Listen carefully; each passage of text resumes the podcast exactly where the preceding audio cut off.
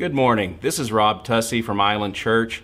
I'm here to bring our word of encouragement with you this morning. Just a few words from the Bible to be able to encourage you on your daily walk as we maneuver through all of the things that are going around us in the world right now.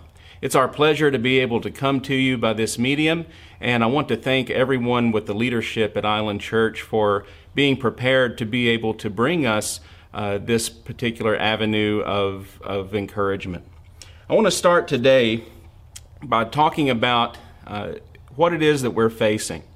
The COVID-19 or the coronavirus that we've been hearing about so much, a lot of different people have different ideas of what this is, how it works, and who sent it.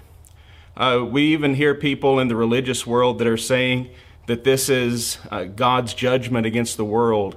But I'd like to share with you a few passages today that may change your mind about that and as we look at it. I want us to actually look at the DNA of this virus and how it works. The coronavirus is a virus that wasn't meant for humans. It's actually something that got its origin with animals. We've heard a lot of the origins of this virus, but when we look at viruses that are common to humans, like influenza, influenza is something that we have dealt with for generations and generations.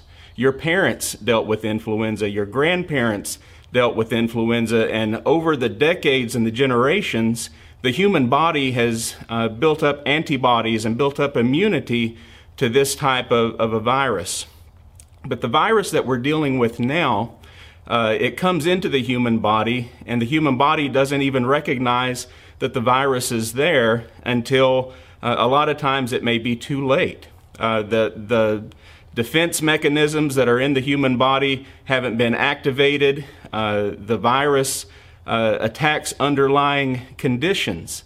If you have things that were previously there or chronic conditions that you may be working through, the virus exaggerates those and causes them to work even harder against you. So at the very DNA, I'd like for us to look at a few verses that would talk about this. First, let's talk about God. The Bible tells us,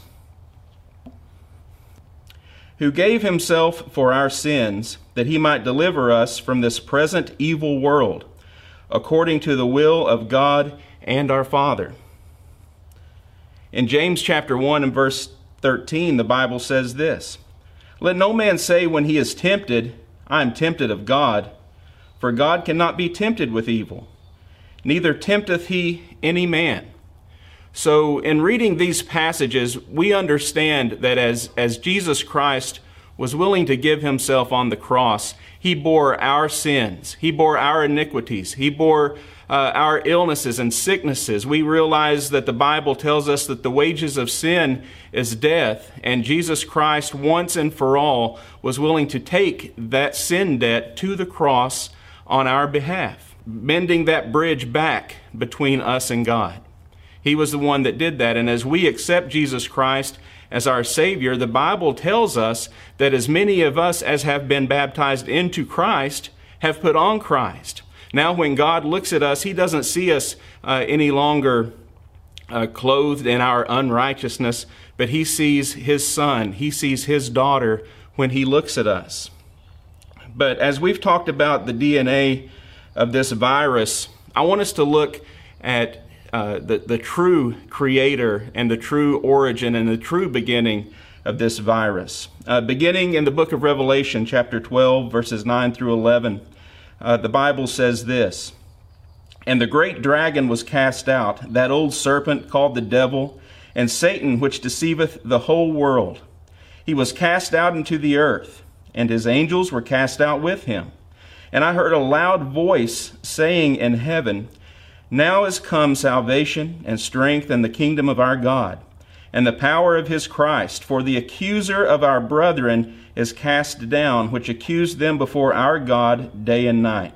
And they overcame him by the blood of the Lamb and by the word of their testimony, and they loved not their lives unto death." So I want us to pay particular attention to verse 10, where it says, "For the accuser of our brethren." That is what Satan does and how Satan works. Satan will remind you of past mistakes. Satan will remind you of things that you've done wrong.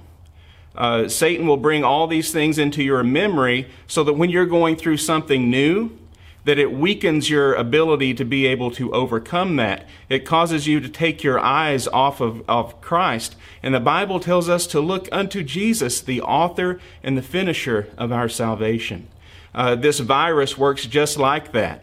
When it attacks the body, it brings up these other illnesses. It exaggerates these other illnesses and causes them to be compounded. Now that you're going through something new, causes these other things to work against you as well. I'd like for us to go on over to John chapter 10 and verse 10, where the Bible says, "The thief does not come except to steal and to kill and to destroy. I have come that they may have life and that they may have it more abundantly." So as we look at this, let's not look at this as something where we would blame God, where we would think, how does God allow something like this to happen? Why would God bring this upon the world? But let's give credit where credit is due. This is something that was conceived and brought into us and brought against us by Satan himself. And we can look at the very DNA of how it works, how it attacks the human body, and we can look at what we can do to be able to overcome it. So I'd like for us to think for a moment. One of the great things that I have seen come about as a result of this, because we realize that all things work together for the good of those that serve the Lord, we have seen a unity of the church like I have never seen. We have seen pastors and church members step up using social media platforms, using the internet, being able to take the word out to a broader audience than we ever have before. This is how God uses things that the devil meant for evil, things that the devil meant to hurt you, and uses them for good. I've heard reports across the nation of hundreds and thousands of people coming to a relationship with Jesus Christ for the first time, or rededicating their lives to Jesus and wanting to be able to serve Him in this time of need. So we need to know what it is that we should do. You know, for one, we want to be able to break the chain of infection. One of the ways that we're doing this is through a lot of the things that the CDC is telling us to do, making sure that we're practicing hand hygiene, making sure that we're practicing the social distancing. This is not something that we would want to spread from one person to another. So a lot of the practices that we're talking about are good. And that they will help with this. But what I want us to do is protect ourselves spiritually. So as we look at this, I'd like for us to go to Ephesians chapter 6, where we'll end. Ephesians chapter 6, and starting at verse 11. A very familiar passage that the Apostle Paul wrote to the church at Ephesus. He says, "Put on the whole armor of God, that you may be able to stand against the wiles of the devil. For we do not wrestle against flesh and blood, but against principalities, against powers, against the rulers of darkness of this age, against the spiritual hosts of wickedness in the heavenly places. Therefore take up the whole armor of God, that ye may be able to withstand in the evil day, and having done all to stand. Stand therefore, having girded your waist with truth, having put on the breastplate of righteousness, and having shod your feet with the preparation of the gospel of peace. Above all, taking the shield of faith, with which you will be able to quench all the fiery darts of the wicked one, and take the helmet of salvation and the sword of the Spirit, which is the word of God." In verse 18, "Praying always in all prayer and supplication in the Spirit." This is one of these times where we at Island Church are well equipped and well prepared to be able to do this. And I would like to, along with Pastor Rusty and others who have shared words of encouragement with you, encourage you to pray in the Spirit. Allow the Holy Spirit to work with you. giving the utterance which needs to be heard. Continue in our T3 ministry, being able to touch 3 people a day, taking the time to reach out and to be able to share words of encouragement on your own. This is something that we do to encourage you to be able to encourage others, which is the way that Christ intended for His church to spread. So take this opportunity today. Stop for just a moment. Talk to someone with your family. Talk to someone in the church. And even talk with someone who's a stranger. As a matter of fact, that's the way that my wife Priscilla and I ended up being able to come to Island Church in the first place.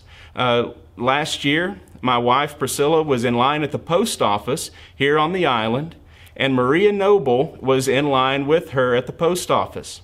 Maria took the opportunity to speak to my wife Priscilla, tell her about this wonderful church called Island Church here on the island, and as the events would unfold, here we are, finding new friends, a new church family, and being able to learn about God in new and miraculous ways, and being more empowered by the Holy Spirit than we've ever felt the entire span of our Christianity.